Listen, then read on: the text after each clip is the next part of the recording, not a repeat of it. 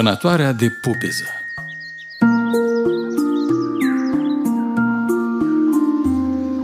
Pădurea era o sursă nesfârșită de misterii, care mai de care mai de hai și mai boghete. De fiecare dată când îi răscoleam pântecele, crângul scotea la iveală minunății nibănuite.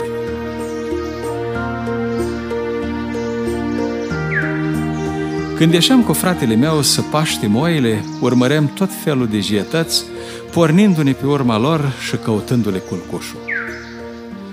Am răscolit în cursul verilor mai multe adăposturi sălbatice decât am putut număra pe degete.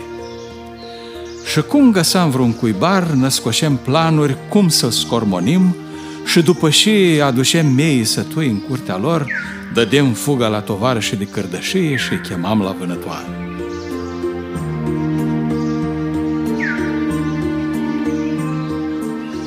Cât despre puști, obuză și granate, nici nu ne mai plângem că pierdem somnul dulce de dimineață când eram trimiși să paștem turmele.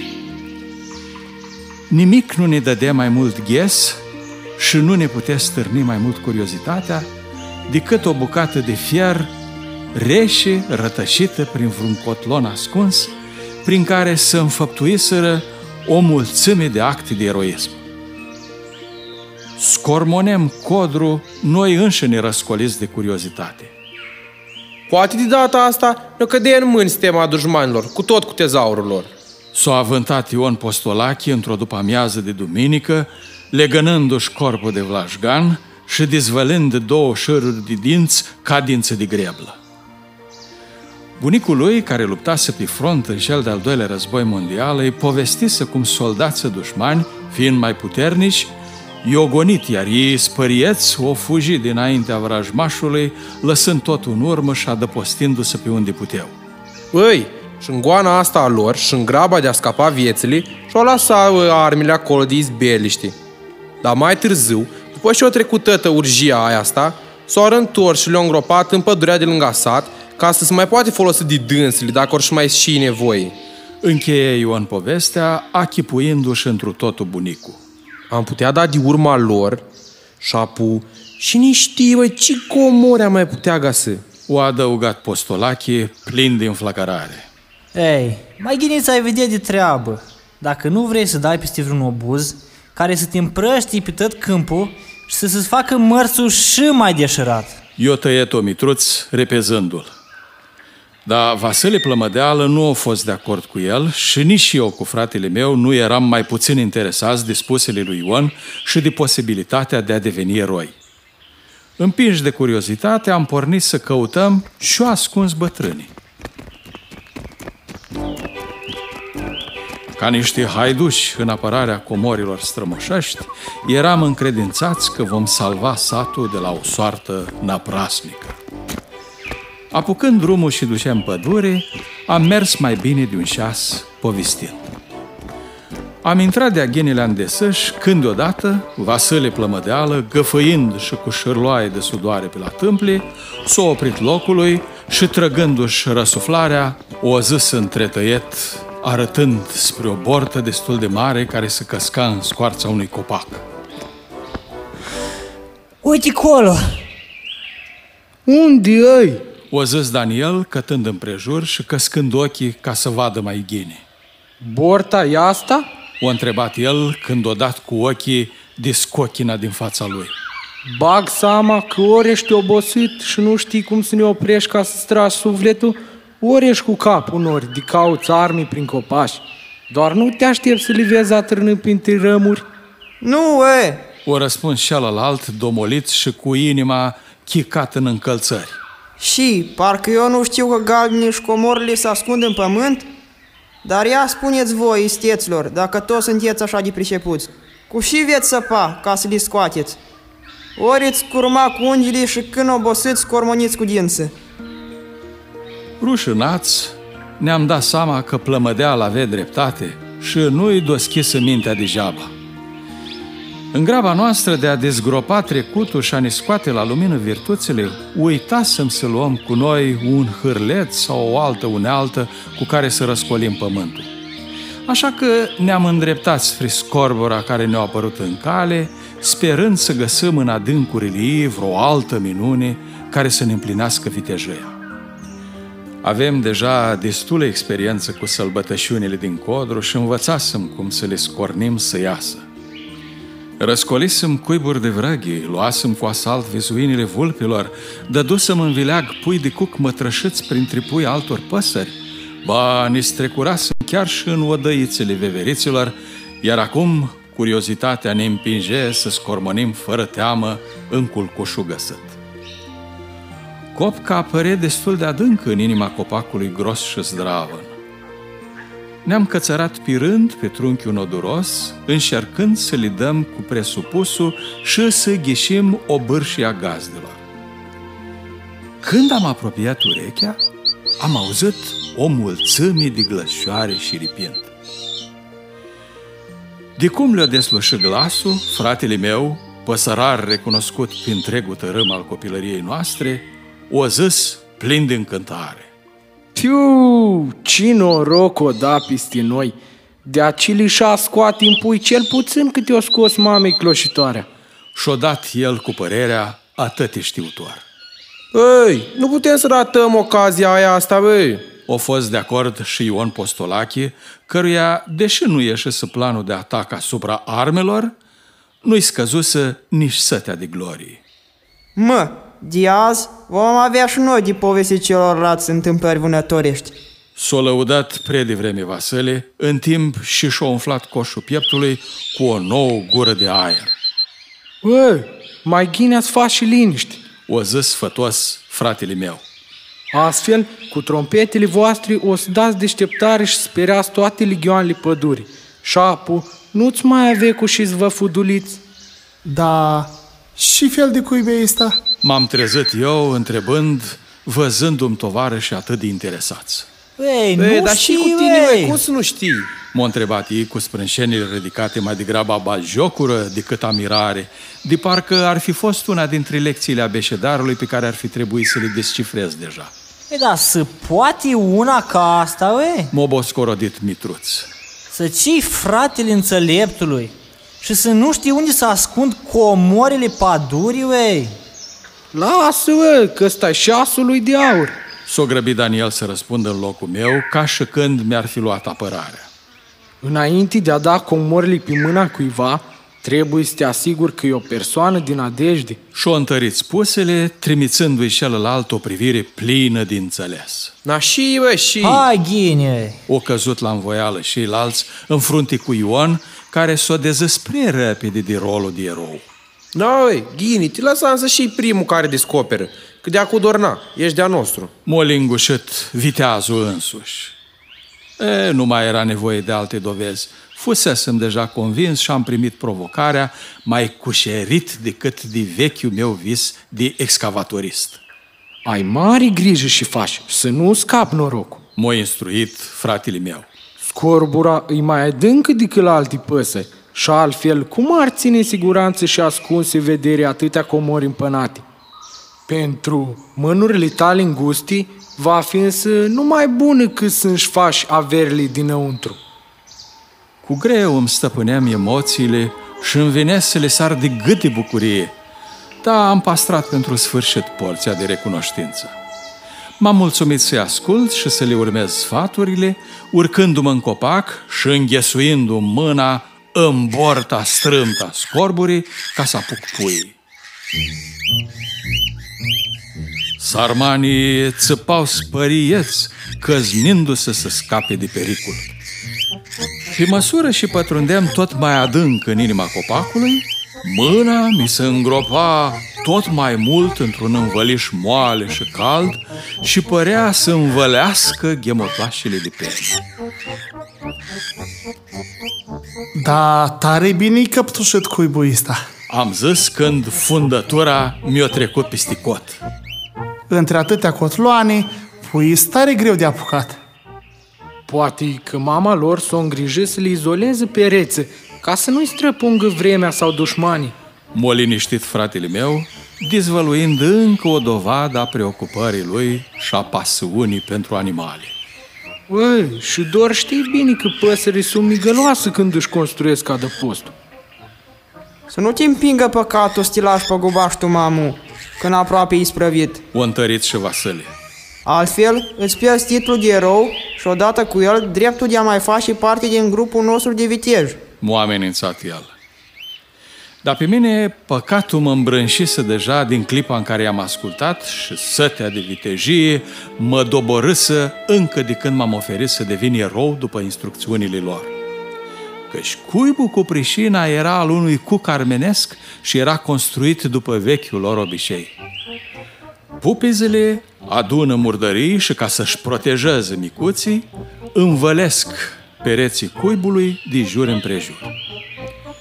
Mi-am dat seama de rostul tencuielii, din dată și-am scos mâna afundată până la umăr și am deschis pumnul în care apucasem puișorii.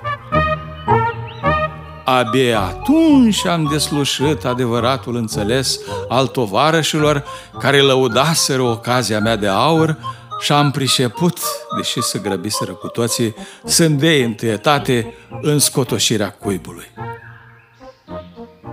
care va să zică asta înseamnă și de al vostru. Le-am tălmășit eu vorbile, săjetându-i cu prijirea. Se primește botezul cu smârdă. Am adăugat, examinând certificatul care îmi confirma intrarea în echipă și strâmbând din nas din cauza mirosului care îmi înțăpa nările. Nașapu, am o lea de văcaloială, nu-ți strigă nici ții. O pofnit tovarășii miei care își ferecaseră intrarea nărilor cu degetele strânse. Bă, să nu cari cumva să spui altora taină. Ne-o zis Daniel cu înțeles. Altfel, ai încurcat-o. În echipa noastră intră doar vitej, bă. Și cine se crede curajos trebuie să o demonstreze. Și nu te grăbi să te zborșești. O adăugat ca o concluzie Mitruț. De multe ori în viață, cu așa ceva ai batujit și drumul spre faimă. De parcă mie mai ardea de reputația lor urât mirositoare și din renumele lor pătat.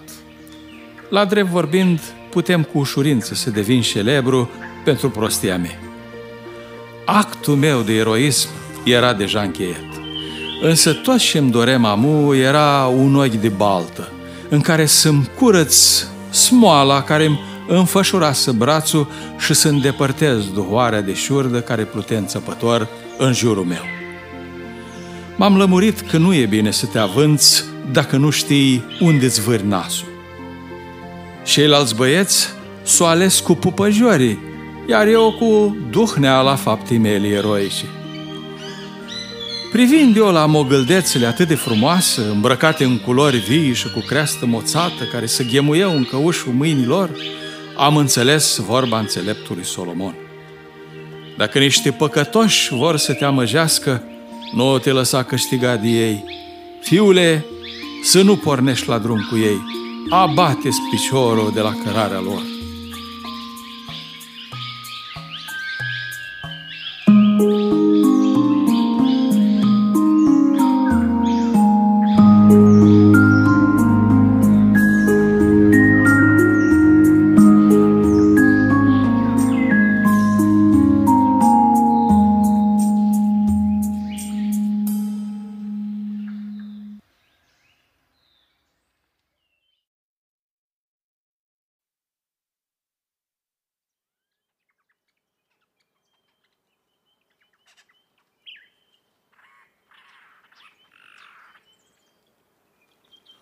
Hoță de șireșă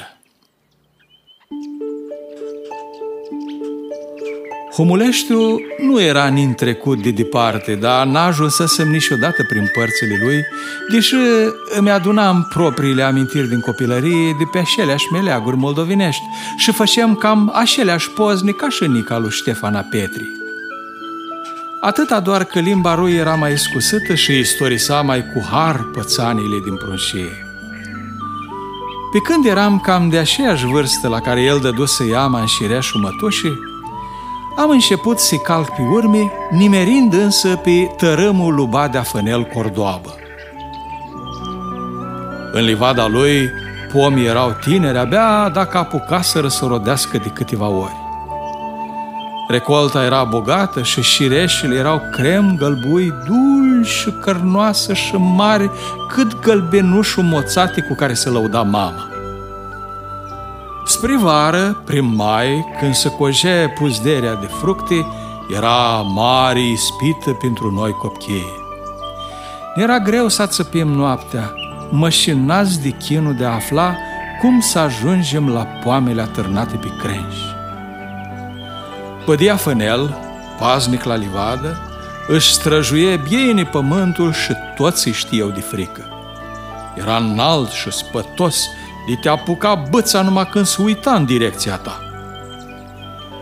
Când era prin preajmă, era de prisos să lăcomești la gustul șireșilor lui. Încercasem de câteva ori să ne furășăm în pomătul lui, dar abia dacă am apucat să ne apropiem când ne-o șuluat cu asalt pe dinapoi. Ne-o înșfăcat de spatele cămeșilor și râzând ne-o ofri vreo două bețe de ne-o sta șăzutul pârlip aproape două săptămâni. Luați de aici, cărlanilor! Să vă țăiești de poftă și de sați pentru toată vara. Ne-o blagoslovit el, adăugându-ne încă o sfârlă pe creștetuniță salat. Nu merge așa, fraților. O zis Mitruț, deșteptându-se. Daniel, singurul căruia se dezghețase mintea odată cu distroienirea de primăvară, o ticluit răpid un plan pe care ni l-a împărtășit entuziasmat. Auziți, hai să-l urmărim câteva zile la rând ca să-i prindem naravul și să vedem când obișnuiești să pleci acasă după mâncare. Apoi, când are să lăsă pământul nesupraveghet, îi dăm cu toți în avala și ne umplim pântișile. În timpul în care am stat la pândă, am băgat de seamă că badea se teme de ploaie. Ori de câte ori apucau șuvoaiele a curge, badea cordoabă intra în colibăș și nu se dă de scos până nu s-a stâmpăra și ultimul strop. Ia că i-am chitit cu surul. O zis bucuros Vasilea lui Potop. De nu ne mai rămâne decât să așteptăm să se trăși iar vremea, ca să atâcăm puietul. Bă, Dapu, dacă vii și tu cu noi, îl paști prea pădă pe ghetul omă. S-a amestecat și postolache. Vasile nu împrăștie doar urgia vălmașagului pe unde trece. Dacă în scapa la mâncare, era în stare să potopească întreaga camară. De cum l-a înghișit, am început să ne rugăm pentru ploaie și să așteptăm să se deschidă zagazurile șerului. Să fi fost poate o săptămână până când șerul s-a întunecat iar și norii s-au strâns deasupra satului, aruncând o mantie de plumb peste livada pândariului. Vântul s-a întețit, stârnind găinile de prin ogradă și grăbindu-le spre coteț, iar din înalt o apucat a bubui de parcă să șocneu două armate dușmane.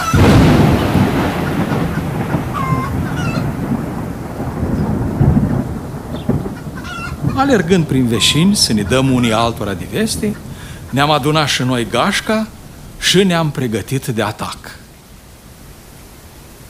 Dacă nu m-a luat și pe mine, vă spun lui mama. S-a rățuit un puști cu urechi clăpăuge. În graba plecării am uitat să ne ferim de turnători. Iar fratele lui Vasile a auzăsătat? Plângășosul și el mic al lui Potop era ultima pacoste de care avem nevoie la Pradat. De mu trebuia să schimbăm planul. Deasupra livezei erau mănuni de șirești sălbatici. Fructele lor pădurețe și nealtoite erau totuși bune de mâncat. Dacă reușeam să ajungem până acolo înainte să înșeapă răpăiala, am fi putut să-l păcălim și să ne discotoră sândia. Am ocolit-o dealul, urcând pe coasta din spate și i-am adus pohtașului o poală plină de șireșă ca să-i strepezim pofta. Apoi ne-am întors în pădure, așteptând să înșeapă ropoteala și pândind de sus pe moș cordoabă și rândurile de șireș. Era tot mai aprigă rafala și tot mai aproape furtuna. Și când s-a dezlănțuit ploaia și-a apucat a curge puhoiul, nu mai vedem la o aruncătură de băță în fața ochilor. Aici stai neam cu tine. I-a zis lui Vasile, râzând. Pe potopul ăsta, un cheșu nu își mai scoate nasul din colibă și chiar dacă ar și să iasă, n-are cum să ne vadă prin perdeaua asta de apă. Și ne păsa că puhoiul ne mustea în opin și ploaia ne udasă straile, ajungându-ne până la chele. Important era să ne vedem cățărați în pomi și să ne burdușăm pântecile de șireașă. Ne-am răsfirat de-a lungul rândului, ochind fiecare câte o cracă și descheindu-ne câte doi bunghi de la cămeșă, am început a apuca pomătul presărat printre frunză. Un pumn între măsăle, unul în sân. După și ne umpleam gura, puneam câte o mână plină în borta cămeșă ca să ne facem rezerve. Am continuat așa până când norii s-au risicit și ne-o gonit dinaintea paznicului. Uh-huh. Dacă nu sunt senina, nu ni mai putea cara noi bostane de pe terenul încheșului. O zis Ion Postolache, mângâindu-și pânteșile rotund și umflat ca o beșăcă. Până s-o limpeză vezduhul de-a binelea, noi ne întorsăsărăm deja în pădure, urmărindu-l pe Badea Fănel, taman din creștetul liveză. Amu că furtuna să potolisă, ieșis afară să-și vadă de muncă. Dacă când o băga de seamă câte ramuri erau rupte și câte frunze erau pe jos, și-o da seama că nu puteau fi numai de la vijelia care trecusă.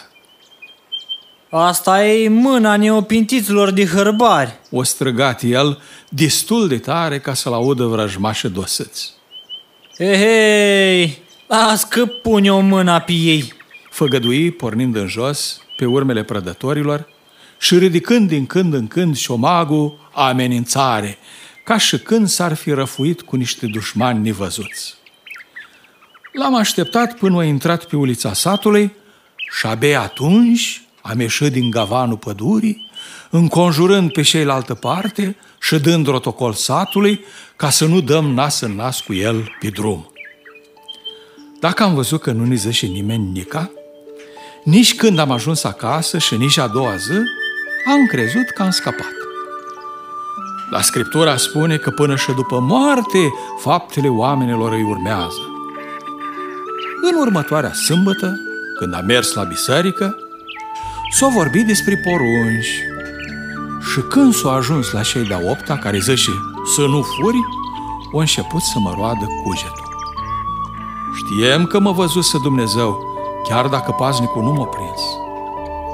Disuparat, i-am supărat pe amândoi. Și dacă ar ști părință, cu siguranță s-ar năcăjă și ei. În timp ce în mintea mea procesul se derula și judecata mă pune sub acuzare, s-a citit porunca zășa. Să nu poftești casa aproape lui tău, nici robului, nici roaba lui, nici boului, nici magarul lui. Nici șireșele lui, Ne-a șoptit vocea conștiinței, iar în minte mi-a venit imaginea liveze lui Bădia Fănel. M-am spăriet, înțelegând că sunt hoț la fel de vinovat ca talhare și m-am întristat pentru neascultarea mea. Doamne, îți juruiesc că nu o să mai fac. Am rostit în gând, recunoscând un păcatul. Urma însă partea cei mai grea, să-i mărturisesc cheșului că eu fusesc în prădașul din livadă și să-l rog pe el să mă ierte. Îmi vine greu să dau ochii cu el. Dar știam că dacă voiam să fiu iertat pe deplin, trebuia să duc până la capăt pocăința mea. Duminică dimineața, cu picioarele grele, dar sufletul dispovărat, m-am pornit din nou spre livadă. De data asta nu ca să fur, și ca să-mi spășesc vina. La capătul rândurilor, m-am oprit și m-am rugat iar, cerând putere și înțelepciune în cuvinte. Cu o sară înainte, îmi pregătisem spășania și cuvintele de căință, dar amu de emoție uitasem tot. Mergem agale cu capul plecat printre șireși, ca și când fructele lor rotunde erau niște ochi de foc care mă priveau acuzator. Mă așteptam să apară în orice moment bădia fânel ca să îndeie muștruluiala meritată. M-a întâmpinat, în schimb, o liniște ca de mormânt, în care mi-auzăm doar bubuiturile inimii. Începusem să cred că nu-i nimeni la livadă, dar apropiindu-mă de locul unde stătea un cheșul de obicei, mi-a înrădicat curios privirea și l-am văzut. Stătea în ușa colibii, răzamat de mășucă și mă privea lung. Ba chiar mi s-a părut că are un zâmbet în colțul gurii. Sărut mâna? I-am zis, tratându-l domnește, ca să-i mai scad din supărare. Să trăiești, băiete! Să știi că n-a venit să fur. Am zis repede, ca să n-aibă timp să mă întrebe și caut în livadă. Am venit doar uh, să-mi cer iertare. Am adăugat cu ochii plecați și simțând cum bărghia începe să-mi tremure. Știu, Mi-a răspuns cu un calm pe care nu-l mai auzăsem în voșa lui. Știi? De unii. te-am recunoscut după umblet. Las, nu-i nevoie să-mi spui mai departe. Ne ajunge că ai înțeles un negreșit. Să știi că te-am iertat. Ba chiar te laud, să știi, pentru hotărâre și curaj. Și ca să mă crezi, na, îți dau cu mâna mea o strachină de cireș. Ne-a zis, întinzând un blid plin ochi de poame cărnoase și aromate. Ia, vin încoace, întinde marginea cămeș. M-a strunit bădia. Dar eu nici nu putem să mă clintesc de rușine și de mirare și de bucurie în același timp. El însă, văzând că nu mă mișc, m-a apucat de colțul hainei și a răsturnat blidul în trânsa. Măr sănătos, amu. Și când noi mai vre, vii nou ui că să-ți alin pofta. Îți mulțumesc frumos, bădia Făneli. Am îndrugat, pe deplin convins că nu mă va lovi precurând dorul de șireșă. Vorba lui, e mult mai ușor să renunți la o prăjitură decât să-ți lepezi pofta, mândria și răutatea. Sara, când i-am spus mami întreaga poveste, e o deschis pioasă scriptura și mi-a citit cuvintele lui David. Câtă vreme am tăcut, mi se topeau oasele de gemetele mele necurmate. Atunci ți-am mărturisit păcatul meu și nu mi-am ascuns fără de legea. Și tu ai iertat vina păcatului meu. Am închis ochii, gândindu-mă la bădia Fânel, paznicul Iveze. Lucru de mirare. Va să zic că copchirul lui Dumnezeu se cunosc și după mers, și după cătătură, nu numai după vorbi.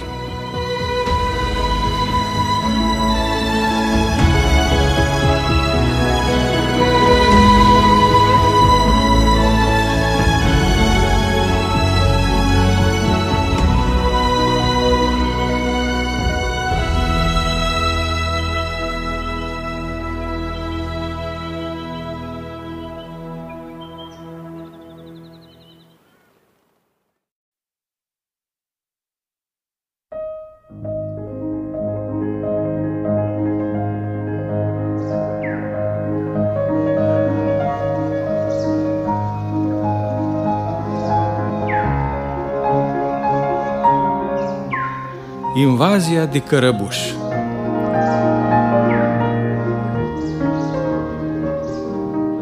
Primăvara, de cum dădea firul ierbii și viața începea să fremete în muguri, prindea neclocotiși și nouă șotiile în vine și nimișunau năzbâtiile în cap, din nu ne mai ajungeau curțile și ulițele să ne aninăm jocul.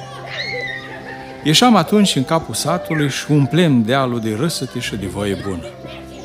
Ne strângem sub pădure mari și mici, albișoși sau tușurii, de toate vârstele și spițele din neam, ajungând uneori chiar 20 de copii.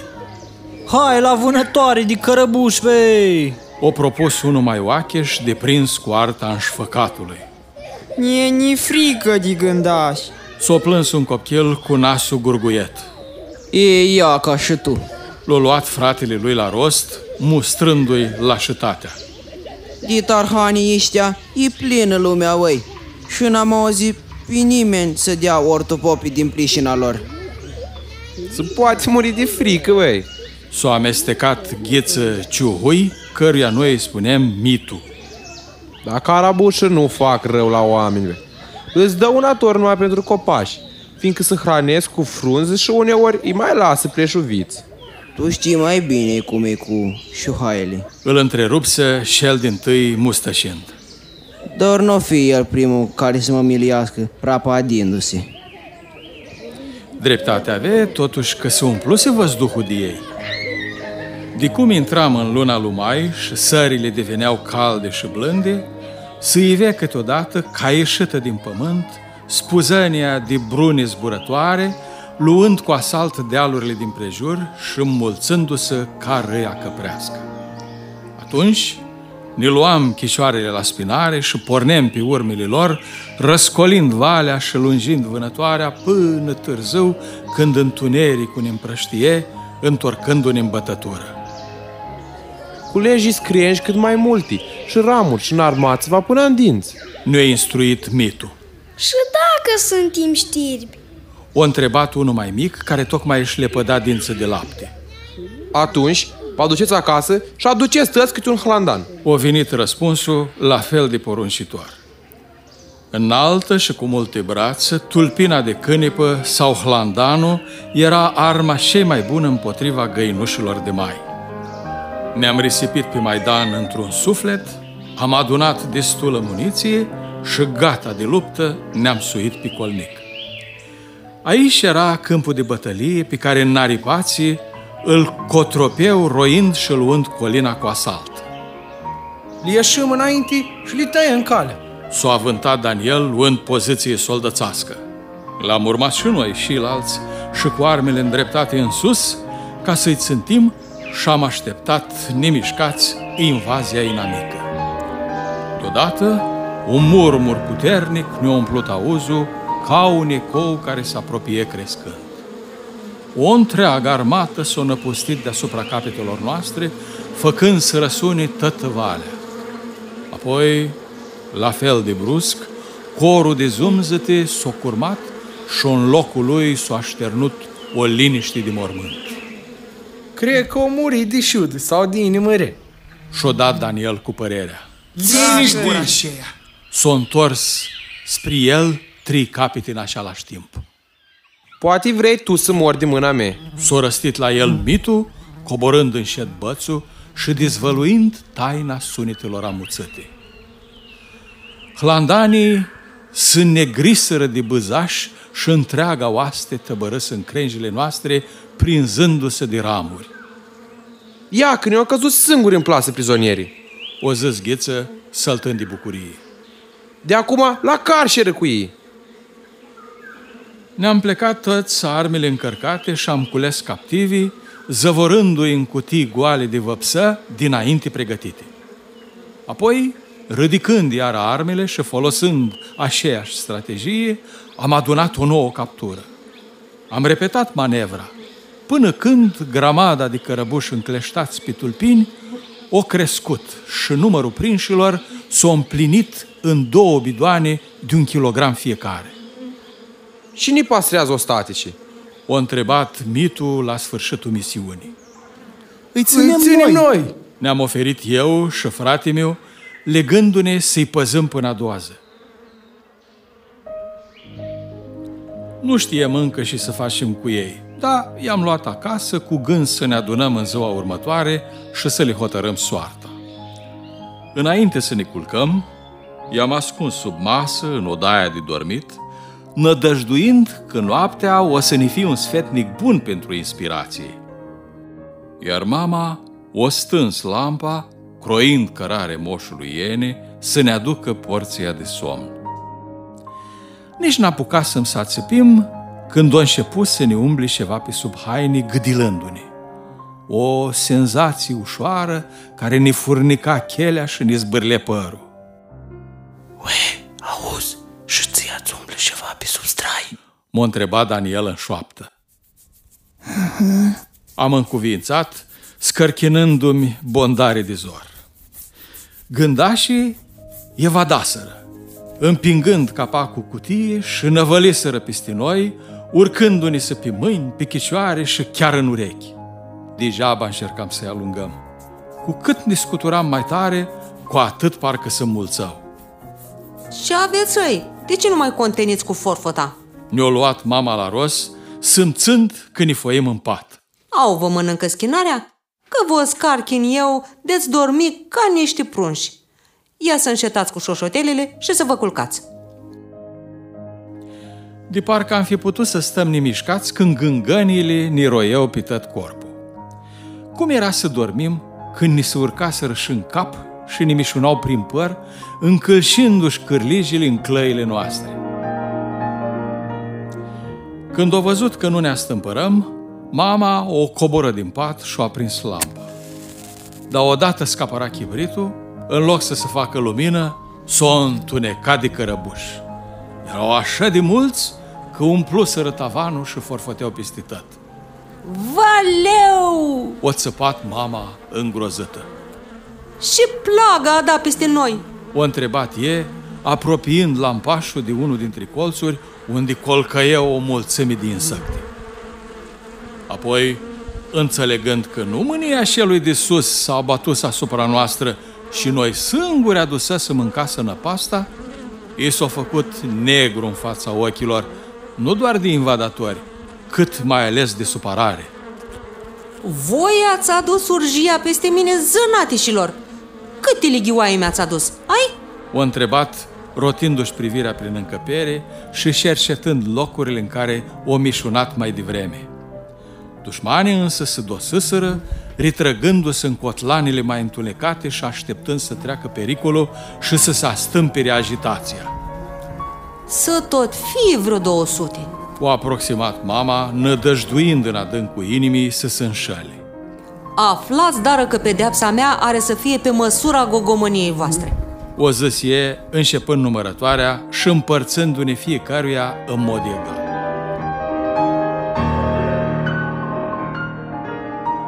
Am suflat oropsiții în fitil, hotărât să prindem din urmă somnul pierdut, dar de cum s-o stâns flacăra și s-a făcut iar liniște, fugăii au început din nou, bântuindu-ne și cățărându-se pe trupurile noastre ostenite. Zici că ne-o lovim usca cânească. O mormăi Daniel prigonit. Măcar dacă era cam plăjile egiptenilor când Moise se ruga și prădătorii plecau. Noi însă degeaba șerșam scăpare că adusasem singur blestemul gândașilor peste noi. Ne-am ridicat iar ca să facem lumină și am căpătuit câțiva cotropitori, dar mult prea mulți ne-au scăpat și de data asta. O trebuie să așteptăm să iasă iar din ascunzători, prin tuneric, numai ca să pornim din nou raid de eliberare. Și după fiecare rundă, pătimem, îndurând nu numai răzbunarea năpăstuitorilor, ci și surghiunul mamei. Am încasat în sara aceea pedepsă cât pentru toți colegii cu care fusesem la răzbel. Spre dimineață, odată cu lumina zorilor, când am găsit toate ascunzășurile și am scos afară întreaga oastea cărăbușilor, am descoperit aici colo pe noi mici peti maronii care să ne amintească lecția găinușilor de mai și portretul întunecat al neascultării. Pe mama o pălit-o regretul văzându-ne vânătăile, acum că să mai odihnisă și trecuse năduful. În timp ce ne examina însămnile de pe pișoare, ne-a trimis un zâmbet obosit și încercând să ne împașe, o zis meditativ. Ehe, în luna mai tăti prind culoare. Depinde numai cum alege fiecare să-și coloreze viața.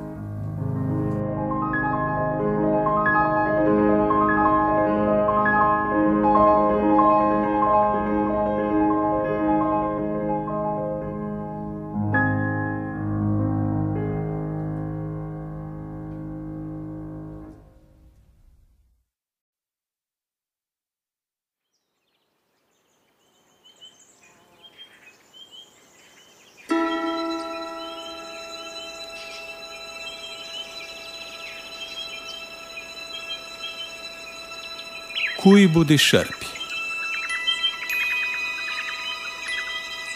Împlinisem 10 ani. De-amu eram băiet mare, bun de dat exemplu, dar și de pus la plug. Așa că părință m-a lăsat să păzesc singur livada și mare a lui Badea Trofin, pe care tata o luase în arendă. Pomătul era plin de șireș, perji, meri, peri și alte soiuri de pom fructiferi. Stăteam în deal ca să pot vedea orice mișcare inamică. Mai la vale o priponisem pe Marțoala, vaca noastră și bătrână care păște liniștită, umplându-și pântecul cu iarbă grasă și fructe înșepută de șormaj și căzute pe jos. Nu era niciun fel de grabă, că și zilele și treceau lungi și leneșă ca suricatele din Africa de Sud.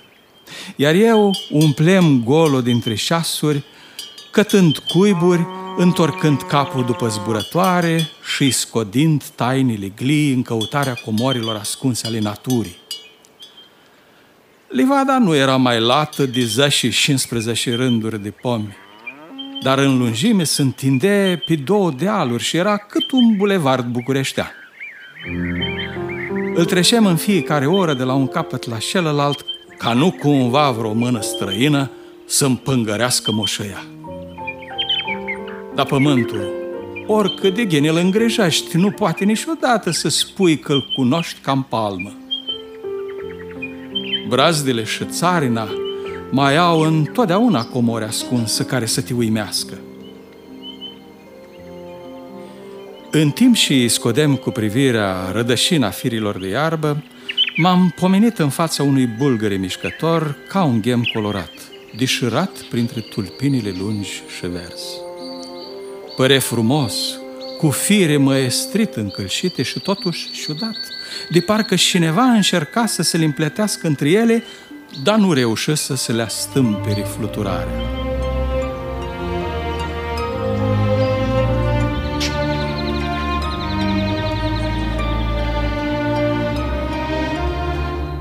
În mișcarea lor își schimbau fasonul trecând de la galben la trandafiriu și maro și presarat piși pe colo cu alte culori.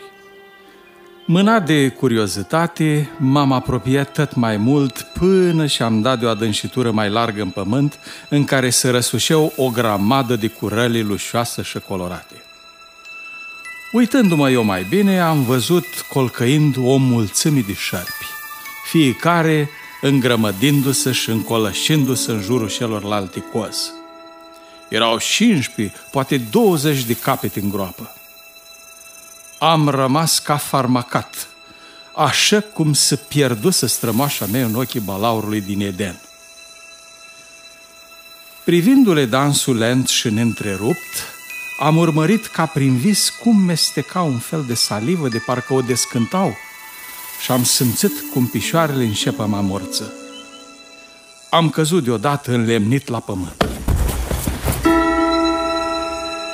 Groaza parcă mă paralizase și nu puteam să mă ridic.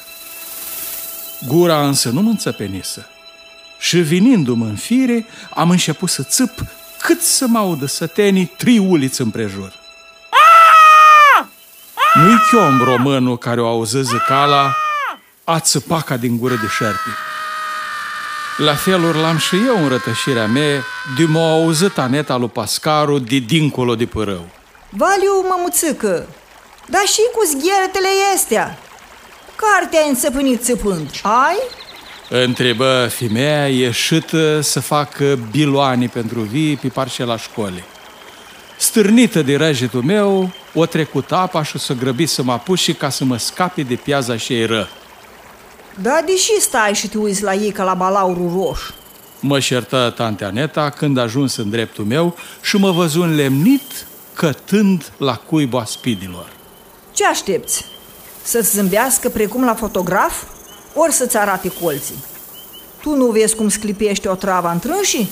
M-a apostrofat e, în timp și m-a înhățat de o mână, încercând să mă urnească din loc.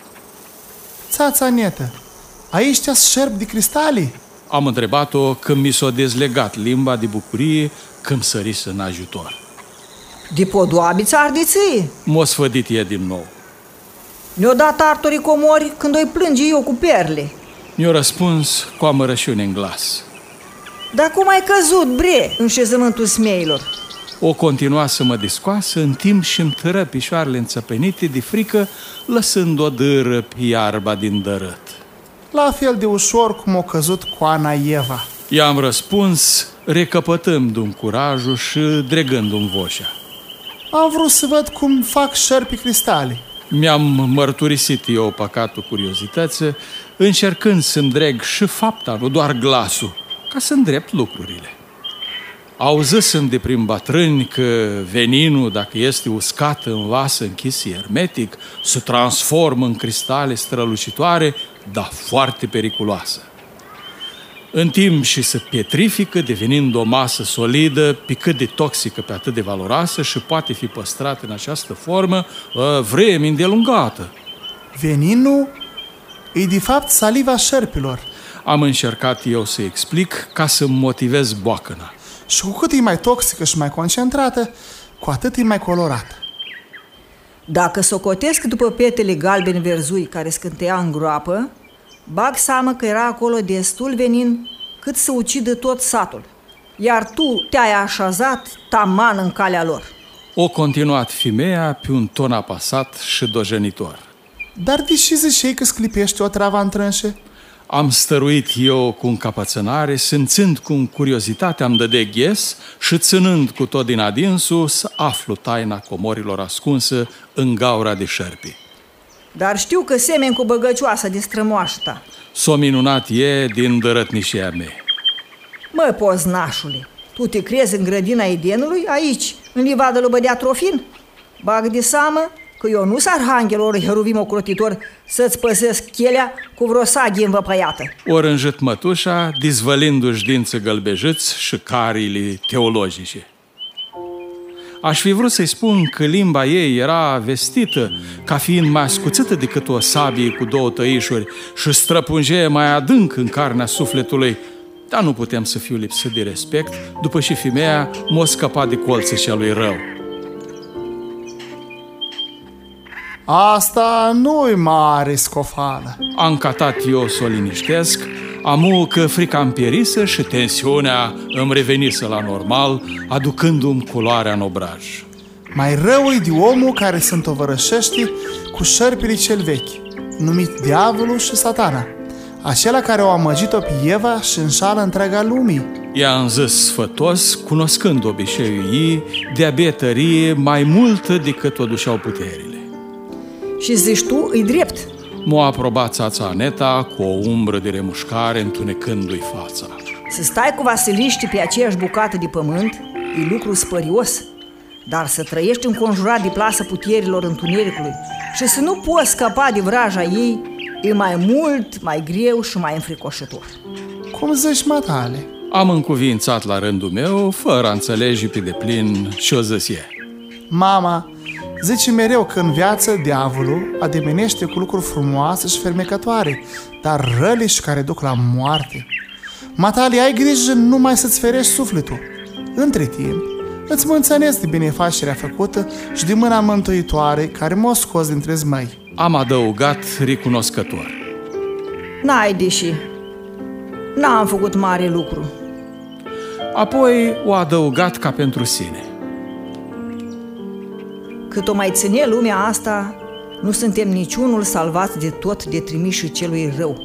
Păzească bunul Dumnezeu să cădem în cuiul balaurilor întunericului.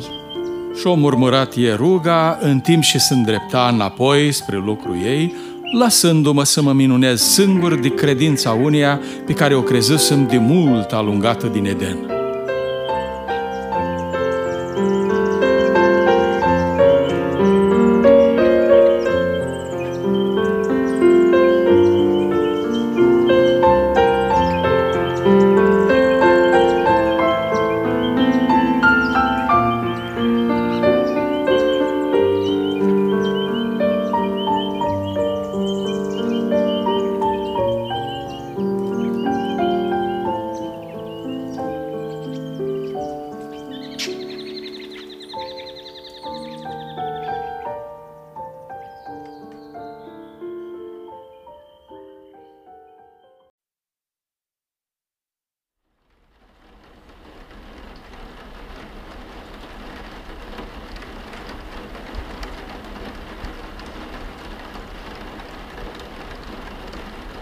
Jucării de vremi ră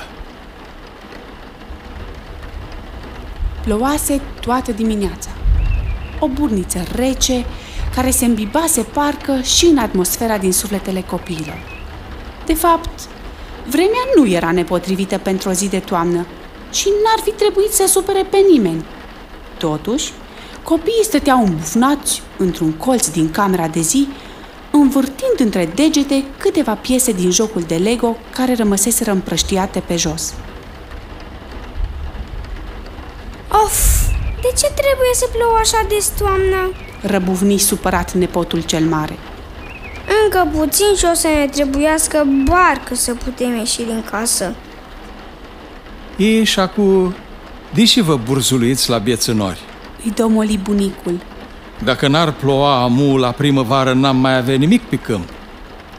Cu cât toamna e mai bogată în ploi, cu atât vara e mai îmbelșugată în recoltă. Dar m-am plictisit să stau în casă toată ziua. Se plânse și băiatul de vârsta grădiniței. Nu avem prea multe de făcut în casă. Îl susținu fratele mai mare. Omorând timpul degeaba.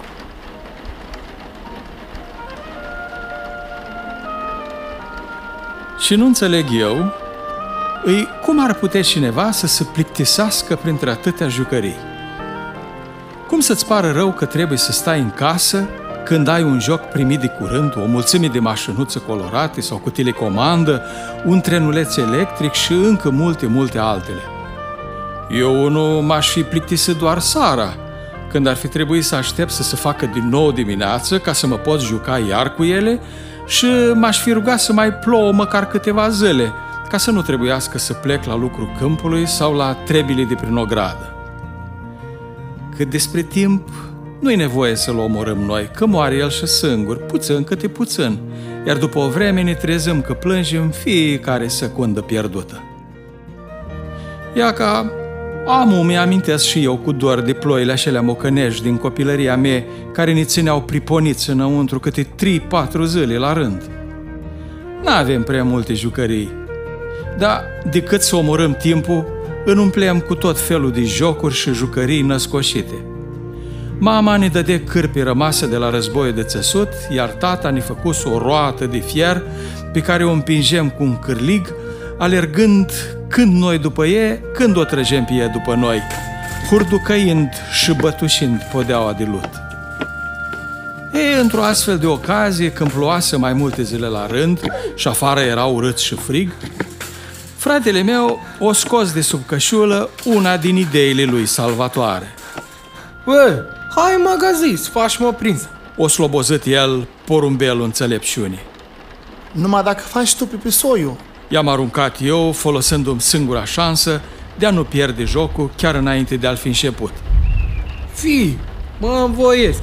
Dar dacă te prind, dai mie porția ta de griș cu lapte de sat. E, nu prea îmi convenea tocmeala. Cum nu-mi plăcea nici să-mi împart mâncarea cu alții, dar m-am lăsat înduplecat de dragul jocului. În partea dreaptă a încăperii, dincolo de prag, era o ușă care ducea în pivniță. O scară se cobora sub pământ, unde mama păstra conservele pregătite toamna, legumile adunate în timpul verii, o parte din fructele uscate, sticlele cu bulion și tot felul de borcane cu bunătăți pentru iarnă. Știam că nu avem voie în beș, ca să nu facem vreo boacănă și să stricăm proviziile. În magazin însă nu erau nici lucruri să se sfarme și nici alte pericole, iar noi ne puteam desfășura în voie. Puteam să ne întindem jocul și să ne ostoim energia adunată de atâtea zile.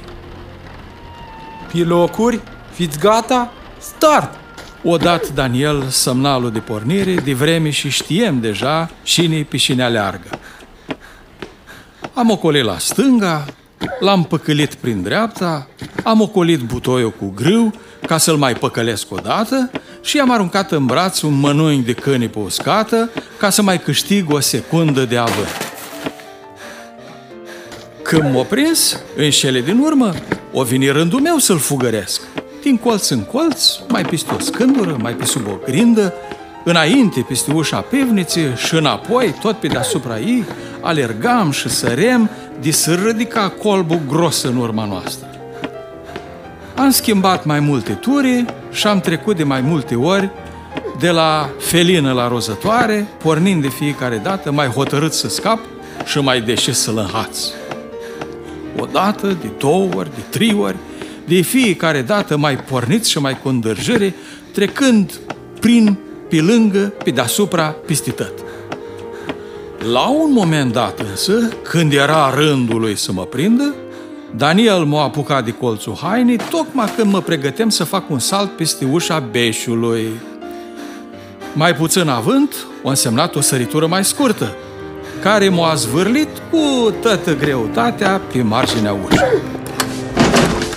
Rotindu-se, partea de deasupra s-a întors cu tot cu mine, iar eu am închecat direct în pivniță. Un scânșet scurt și ascuțit m-a întâmpinat la aterizare. Un ghet șorișel care se urcase pe marginea butoiului cu murături și linge sarea de deasupra, m-a privit spăriet, nicutezând să părăsească gustarea. Și faci, băi? Cauți lapte de cuc în putina cu acrituri? O râs Daniel, văzându-mă prăvălit lângă butoi, cu apa îmbibându-mi hainele până la chele. Cum afară ploaia curge de trei zile fără înșetare, apa crescuse înaltă de un cot, iar eu nimerisem exact în mijloc. Băi, vezi să nu ți se neci corăbili sau să intri de tot la apă. M-a înțăpat el iar, ținându-se de pânte și ca să nu se prăpădească de râs. E, hai să vezi că e mai ușor din necat cheful tău de glumi decât corăbiile mele. I-am aruncat hotărât să-mi răzbun amarul. Dar înainte să-i curm veselia, tata s-o evit în prag, retezându-le avântul și stârnindu-le răcori, răcori pe șăra schinării. Ia să-mi spui tu mi și ai căutat în beș. Mi s-a adresat el cu fruntea brăzdată de o cută adâncă și cobora până între sprânșeni. Pe semne auzise trosnitura care mă sloboză în hrubă, dar cum nu-mi drăzneam să-i răspund, o continua tot el. Ha, cred că știu ce ai căutat acolo și ai să primești acușica. Ești de grabă să-ți dau ce ai scormonit. Și în timp și roste sentința, își dusă mâna la brâu. Îl știem eu prea bine. Ori de câte ori fășe gestul ăsta, era somn rău. De fiecare dată când scote curaua de la pantaloni, știem că urma cafteala și că trebuie să înferesc chelea. Dacă se întâmpla să scape dosul, nu scăpa șafa. Tata îmi scăpăta o scatoalcă din mergeau fulgi, pornind cu viteză înainte. Așa era de fiecare dată confruntarea cu tata. O curie două la fund sau o palmă după șafă. De data asta nu mai amintesc pe care din cele două le-am încăsat. Dar știu că am nimerit cu ochii închiși așa deschisă și am zbugit-o afară, uitând de pantalonii uzi și de șubotele grele și pline cu apă, bucuros că m-am ales numai cu atâta. M-am oprit abia în grădină, unde m-a așteptat fratele meu care scăpase și de data asta. El era mai sprinten și când se împărța pedeapsa, nu era ușor de prins. Să urca pe gard, să suie în pod, să cățăra pe vreun copac sau să urca pe culmea casei și stătea zgăibărat până trecea vijelia și tata să dă bătut, mulțumindu-se să-mi dea mie și porția lui. Vezi și mi-ai făcut? I-am zis înșudat. Iar m-a bătut tata pentru tine. Hai, băi, nu te spara. Știi că n-am vrut să încasezi tu singur tătă porția. Ce vină am eu că sunt mai uite de pișor? Mai bine, hai în casă, cât ți-o-i pregăti o surpriză.